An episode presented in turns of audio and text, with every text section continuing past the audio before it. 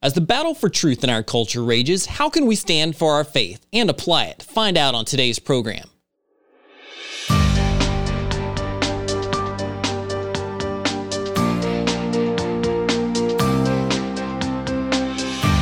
Join I Am a Watchman Ministries managing editor Joe Kerr with co host Dylan Burrows, bringing you a fascinating discussion regarding the importance of Bible prophecy and Christian living today as it relates to our responsibility as believers to be watchmen. This is A View from the Wall. Welcome to A View from the Wall. I'm Dylan Burrows together with co host Joseph Kerr, and we are glad to join you today. Today, we're joined by the one and only Eric Metaxas. He has written over 30 children's books, including the New York Times bestseller Bonhoeffer, as well as biographies of Martin Luther and William Wilberforce. He's written groundbreaking books like If You Can't Keep It, that we'll discuss today, and the series we'll focus on the most called Donald the Caveman. His books have been translated into more than 25 languages, and he is the host of The Eric Metaxas Show, a nationally syndicated radio program heard on more than 300 stations across the U.S featuring in depth interviews from a wide variety of guests. Eric, welcome to A View from the Wall. I'm thrilled to be here. Thank you. Well, Eric, you have an amazing personal testimony, and people can see the video of you sharing your story in more detail at iamsecond.com or on your own website at ericmetaxas.com. Take a moment as we begin to share the story of how you came to Christ. Well, first of all, I grew up going to church every single Sunday in the Greek Orthodox Church. My dad is Greek. You know, most important thing to a Greek is keeping the Greek tradition alive. It's almost like a hobby or like a religion, right? and so, where do the Greeks hang out? Well, usually it's the church. So I went to church. I became an altar boy. But the problem with a lot of churches uh, you get this. A lot of folks go to Catholic Church. A lot of folks go to Greek Orthodox Church, and usually, not always, but usually, they don't download the guts of the faith, like what really it means to have a relationship with Jesus, to read the Bible, to understand what it is to be born again, to walk with Him. They, they somehow maybe assume like you kind of know all that and we're just going to go through the motions and you, you know we don't need to do that. And especially in immigrant communities right they kind of think like well uh, this is really about keeping the old home traditions alive. So it almost becomes blurred with with it's a, it's about being greek more than about being greek orthodox christian. And so for me it was a wonderful warm community. But by the time I got to college, I realized I had no clue what I believed. And this is what I think happens to a lot of people, including in some evangelical churches, whatever. You get shoved out into the adult world or into college, which is a hostile, secular environment that mocks serious faith or whatever. So if you're not like totally on board with what you know to be true, you kind of drift, you kind of take in the, you drink the Kool Aid. And that's basically what happened right. to me. And it, it's not like I drank it totally. I didn't become a Marxist atheist. I didn't become some bold sinner.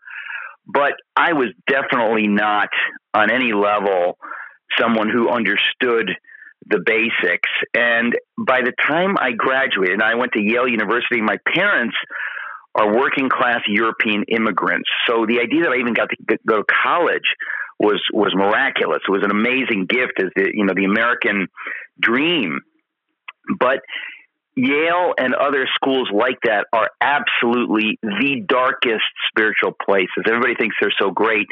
They're really, in some ways, the worst place you can go if you don't know what you believe because what they were 100 years ago or 80 years ago, they are not today, and they weren't when I went there. And so you get the politically correct uh, download from them, uh, very politically liberal, uh, very hostile to evangelical faith or anything like that. So by the time I graduated, I was totally confused. Uh, I drifted away from God. I wanted to be a writer. That didn't really work out. I was just stumbling around. What do you do? How does this work? Whatever. And after about three years of really kind of misery, uh, I ended up moving back in with my parents. And I never recommend that because my parents, being working class European immigrants, are kind of like, like, what are you doing here?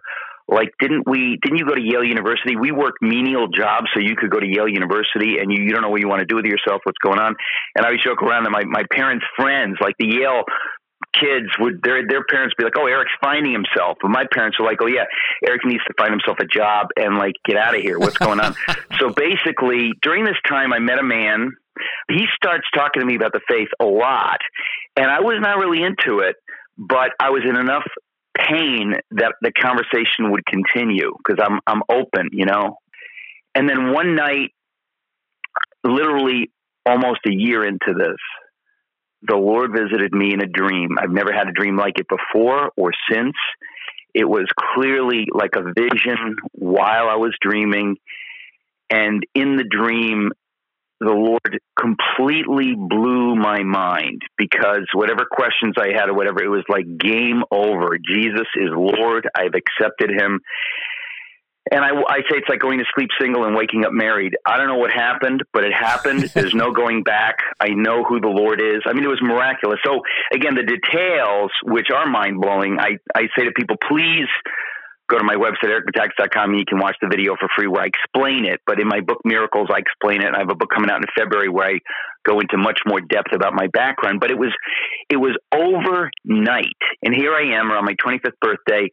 Suddenly, I'm a different person. I'm the same person, but I'm a totally different person. Most of my friends probably thought I lost my mind. And, you know, I have never looked back by the grace of God. I have never looked back. But when I think of God's mercy in speaking to me through this dream that was utterly miraculous, I mean, I just have to say, I needed a miracle. Not everybody needs a miracle in this way. I really did. My brain was like frozen. I could not see my way intellectually to believing in this stuff. And the Lord just kind of, I always say it's kind of like being in a dark room with no windows and no doors.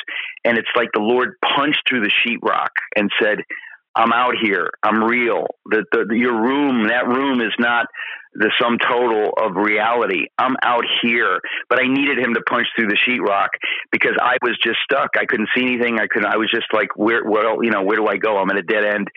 And it, it changed my life so dramatically. And since then, all I said is, Lord, use me in my gifts. The Lord has given me amazing gifts as a writer and a speaker, whatever. And I don't say that with pride. I say like He has given these things to me. He's, he always gives things to people. The question is, what do you do with it? So for the last now it's over 30 years, I have been trying to serve Him with these gifts. But I tell you, uh, I never you know, I, I, I, I think of what God's mercy is that He was able to do that for me because I really was lost. I didn't know what to do.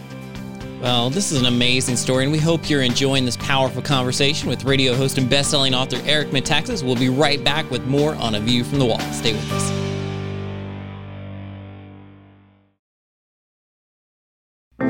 From I Am a Watchman Ministries, here's today's I Am a Watchman Minute.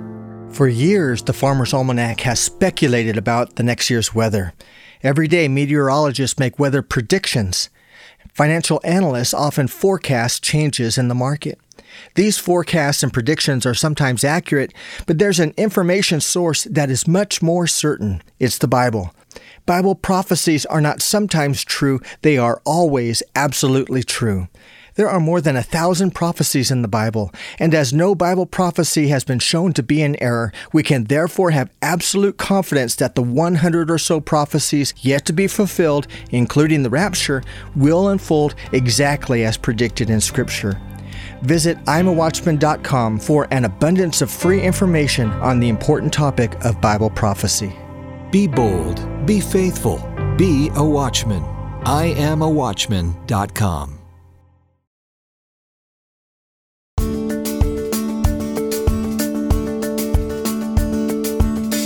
Welcome back to A View from the Wall. Joe and I have been talking with Eric Metaxas, host of The Eric Metaxas Show, and we're into the series of Donald the Caveman books that you've written, and it's not the deep scholarly research of historical characters like Bonhoeffer that you've done in the past. Describe the books and why you chose to take a humorist approach to these crucial topics. When I was in college at Yale, I was the editor of the Humor magazine, uh, I wanted to be a writer, like a literary writer, but I also wanted to write humor. It's a long story. I want to write for, you know, sitcoms or David Letterman. I, you know, I always had these two sides to me, and so all I could do once I was born again is say, Lord, you've got to lead me because I don't, I have no idea how this is supposed to work. And so, you know, he led me to write some books about apologetics. He read, led me to write three serious, hefty biographies. But, you know, when the president was elected, a friend of mine who really was the one who uh, I've done other children's books with him. He's a genius illustrator. Uh, his name is Tim Raglin. He basically kind of convinced me to take a look at the president, like in, during the primaries. Like, Eric, I think you're missing something. This guy's like a folk hero. Have you seen him on speaking, whatever? so I said, you know, Tim, you and I have done all these kids' books. We need to do a kids' book on a character who's basically this president. Uh, and we need to invent a character. And you know, people see stuff like Trumpy Bear, whatever. I don't think anybody got it. I think we got it. I think we created a character called Donald the Caveman. He's a happy, positive, hardworking caveman. He's a builder of caves. And then the people kind of come to him because they have a problem. There's this gigantic swamp, and at the middle of the swamp lives the king. He doesn't pay any attention to the people, and they're kind of like wanting to be reconnected to their government. That's the, the short version of it. And so Donald the caveman says, Hey, it's, it's not so difficult. All you got to do is drain the swamp. And they look at him like, You can't say that. That's like the, the swamp monsters are going to get angry. And he's like, Well, you know, we've been angry for quite a while. Maybe, maybe it's maybe it's their turn to be angry. So they dig a ditch and they drain the swamp, and all the swamp creatures follow the water because it's money. It's all money. The swamp is mm. green, not with swamp green, but with money green, and they follow it to the horizon. So he drains the swamp. Everything's great. And they say, Hey, would you be our new king? And he says, Absolutely not. You're free people now.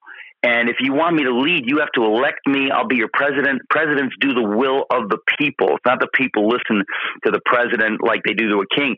So that was the first book, and it was very successful. And it's kind of like a parable because it explains things, but it's also really funny. There's characters in there. A lot of adults will la- laugh where the kids wouldn't get the, the adult political humor of, of who's in the swamp. And then the second book is called Donald Builds the Wall, and the third one, which just came out, is Donald and the Fake News. And uh, it, I mean, there's a lot, it's just a lot of comedy. But I said I've always written comedy. It's comedy for adults, but it's in the form of a kids book.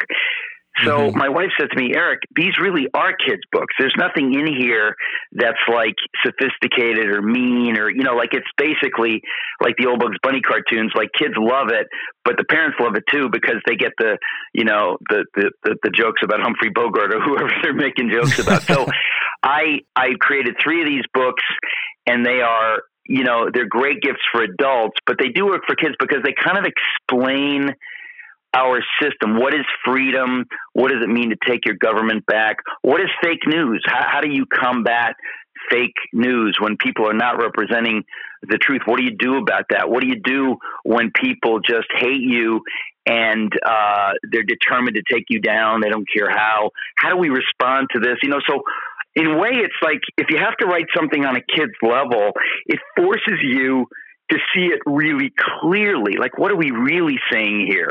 It's important that we celebrate what this uh, president has been able to do and that we are able to make fun of the other side. A lot of times the other side's making fun of us. Like we need to use humor to make fun of the other side so we can we can laugh and you know really see what is going on and I really believe humor is a powerful tool. It's always been a powerful tool for me. So the Donald the Caveman series uh, is something that I think will probably continue. So far, we've got three, and you know they've been doing really well. I'm thrilled. Eric, there's some great characters in the swamp, and you teach some great principles in there. Tell us about Madam Miss Speaker. Oh, can I say this? Let me say it. This is so sick. Yeah this is so sick. Yeah, there, there's there's this like resistance at the in the third book. This resistance. They meet in a cave because they live in the land of the free, but they hate. They, they want to go back to the swamp because they had these swampy privileges, you know. And so the leader is um, a woman from San Francisco, but we don't say that in the book. And she carries a gavel, and her name is Madam Miss Speaker, and she says like we've got to do anything we can, and they come up with this Russian salad dressing hoax and say that he's doing everything to make money for the Russian salad dressing companies. And somebody says, but that's not really true, is it? And she says, there is no truth only power. And if you mm. want power, you have to say whatever you need to say. It's like really, you know, I'm not the first one to come up with this idea, but it's one of the core ideas of Western civilization. You have a choice between truth and power. Which are you going to choose? And I think people need to learn this. Kids, adults need to understand what is at stake. So there's a lot of characters besides there's an AOC figure, there's a Bernie figure. It's like there's a lot of crazy stuff. You can you can see if you recognize recognize the figures in the book. Well, we have to take a break for just a moment, but we'll be right back with more here on A View from the Wall. Stay with us.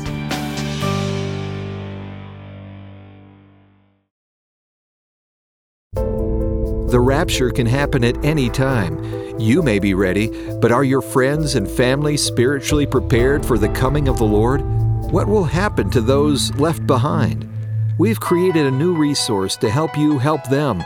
It's called the Rapture Kit. Included in the Rapture Kit is a Bible and vital information on what the rapture is and how to prepare for what's to come. The Rapture Kit also includes eight books on prophecy, apologetics, the Christian walk, and being a watchman for the Lord, plus a number of video and audio teachings, all preloaded on an 8 gigabyte flash drive. Become more strategic and active in your witnessing.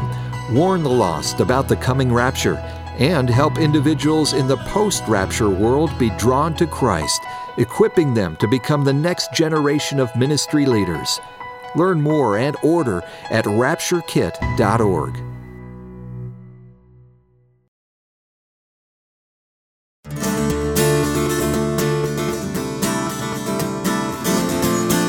Welcome back to A View from the Wall. Joe and I have been talking with Eric Metaxas of the Eric Metaxas Show. As we come together for this final segment, we want to address some of the persecution that believers are facing in our own nation when we stand for what is right. So let's talk about this idea of forcing truth underground doesn't silence the truth. Tell us what happens when governments or the powerful elite, or what Paul calls the unseen spiritual forces of wickedness in high places, try to banish or censor the Christian message. Well, look, we first of all, uh, a lot of poets and artists have said it. Uh, Shakespeare said, "The truth will out." There is no way in creation that the truth can be suppressed forever. We know, we've read the book, the end of the book, truth wins, God wins. The question is, what do we do in the midst of the battle? And there is a battle, and we're seeing it more clearly now than in any of our lifetimes. We've never seen anything like this. I mean, people who lived through Hitler's Germany saw this. People who lived through the killing fields, uh, you know, in Cambodia saw this. But in America, to see these cultural elites, and I went to school with a lot of these folks at places like Yale, they have a totally different view. It's basically an anti American worldview, an anti freedom worldview and an anti-biblical worldview. And we need to understand these things so we know what we're against. So I wrote about it in my book, If You Can Keep It. If you can keep it as uh, uh, Benjamin Franklin's phrase. Somebody asked him after that they created the Constitution, what have you given us, Dr. Franklin, a monarchy or a republic? He says, a republic, madam, if you can keep it. And it's about the idea that the people, we the people, must know how our government is supposed to work, how we, the people, are supposed to be the government. We're supposed to make the laws. We're supposed to deputize people, representatives in Congress, in the White House, whatever, to enact our will. We, the people, uh, are the government. And that's what big government works against. And it gets bigger and bigger and bigger until it begins to say, well, we, we kind of know better. And, and the people in America we have not been taught in the last 50 years since the 60s we really stopped teaching the basics of civics. We took the bible out of the schools. We took the idea of virtue and honor. We don't teach those things. We've we've knocked down all the heroes whether literally in terms of statues or figuratively in terms of just saying we're not going to say that washington was great. We're not going to say right. and all of that stuff if we do not understand these things and we do not fight for that vision the poor in America will suffer the most. If anybody cares about the poor, if anybody says, "Oh, I believe Black Lives Matter," well, then you better understand that that organization is a Marxist, anti-American, and ultimately anti-black organization. They care about power, just like uh, anybody who is a Marxist. They don't have a, a, view of God or a view of they, they're atheists and they basically say it's all about power. Who's going to have the power, us or them? And when when you realize that you're fighting against that, you realize this is a battle between good and evil. This is not a battle between two presidential candidates. They're just proxies for something that is going on in the spirit realm. And if we don't really understand these things, we will go down the path that many people in history have gone down. The German people in the German church did not understand what was happening, did not listen to the voice of God through the voice of Dietrich Bonhoeffer, and all they did was take their eyes off the ball long enough so that the Nazis could take power, could defang the church, sideline the church, and they have been hanging their heads in shame for 80 years because they missed God in a way that was so historic and so horrible. The church in America needs to rise to this moment for God's purposes in history, not just for the United States of America, because the Lord has chosen this country to be a beacon of freedom for the whole world, not just for America. I mean, we have to preserve it here so that we can spread it with the whole world. There are yes. people in China and North Korea that would dream of having what we have, and we need to be the shining city on a hill that Jesus talks about, that John Winthrop talks about in 1630. That's the whole idea of America, is that we're to be that model that people look to. They see that torch of liberty, that shiny city on a hill, and they say, what is that? How did they get that? Well, then they find out, oh, it's biblical principles which lead to self government, which lead to liberty, which means that I govern myself because I answer to the higher authority of God. I don't have to listen to the government.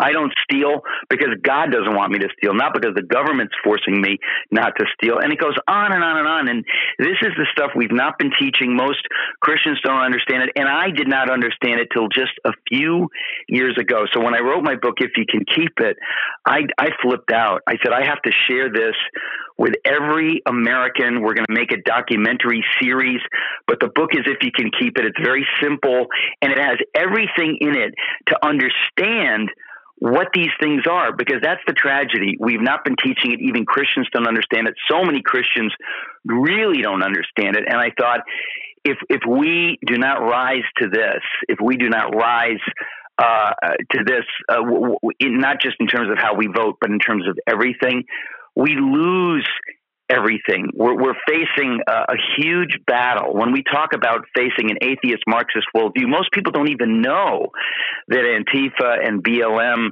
uh, and and a lot of the, the leftists that have taken over the Democratic Party, that's their worldview. The Democratic Party 30, 40 years ago was a perfectly legitimate party. You might not vote that way, but they were an American party. They they believe in patriotism. We have come into a new day, and unless people wake up to this and do something about it and learn and understand these things, we deserve what we will get. And I'll tell you, uh, I don't want that. I don't want that. I believe that people will suffer around the world and in this country if if the church doesn't stand up and lead the way. That's the job of the church. That's the job of the people of God. And sometimes the Lord lets us, you know, uh, really shakes us up so that we get the message. And I, I tell you, if people aren't getting shook up at this point, they're they're not paying attention. This is a this is a really really serious moment. And the first thing, of course, we've got to pray and fast.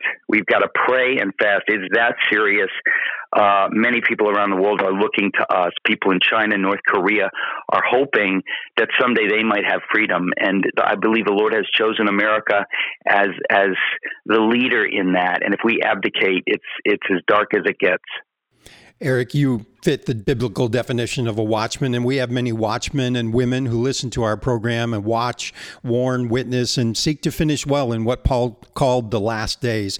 What challenge do you have for our watchmen? Well, number one, uh, you got to pray hard for this country during this time. Pray for this country every day. And number two, you know, as a writer, the reason I write what I write is to arm the saints with information, and I don't know what else I can do. I speak and I write. And so I would just ask people humbly, uh, you know, ask your library to carry my books if you don't want to buy them yourself. But if we, if I don't get this information out, uh, there's really you've got to start there. I didn't know this stuff five years ago. Now I know it, and now I think, Lord, please let people understand the lesson of Bonhoeffer. Let people understand the the book if you can keep it. Let people understand the lesson of William Wilberforce, who totally changed his time because he was obedient to God. The Lord has given us the game plan, and uh, I have the privilege of, of sharing it in my books and my speeches. People can find me online. Actually, people follow me. You go to Eric taxes.com and there's a newsletter that goes out every week. But I just I want to share this stuff because once you get it, you kind of can't help but get excited. But the church, we need to get excited. We need to get going. This is this is this is absolutely a crucial time. I do not speak in hyperbole. I wish I were. I wish I were speaking hyperbolically, and you could say, Eric, you're full of it. But you know what? I don't think that's the case. I think we need to be get really serious. Well, this is powerful information. We thank you again for joining us, Eric. I appreciate you being on our program today. My privilege. Thank you, guys. God bless you. And for all those who are listening, we appreciate you being with us today. Take some time to check out our resources at iamawatchman.com, where you can listen to this program again, as well as our other episodes, and get other resources to encourage you in your faith. Thanks so much for joining us today on A View from the Wall. A View from the Wall, in association with I Am a Watchman Ministries, exists to equip a worldwide audience with biblical truth, sharing it with others, and being prepared for Christ's imminent return. The team seeks to encourage, inspire, and equip watchmen for such a time as this. For information about the ministry and upcoming events, visit iamawatchman.com. A View from the Wall is made possible by the team of dedicated pastors, editors, and the many contributors of I Am a Watchman Ministries. To support our efforts, give online at iamawatchman.com and click on the donate button. Thanks for listening and join us again next time on A View from the Wall.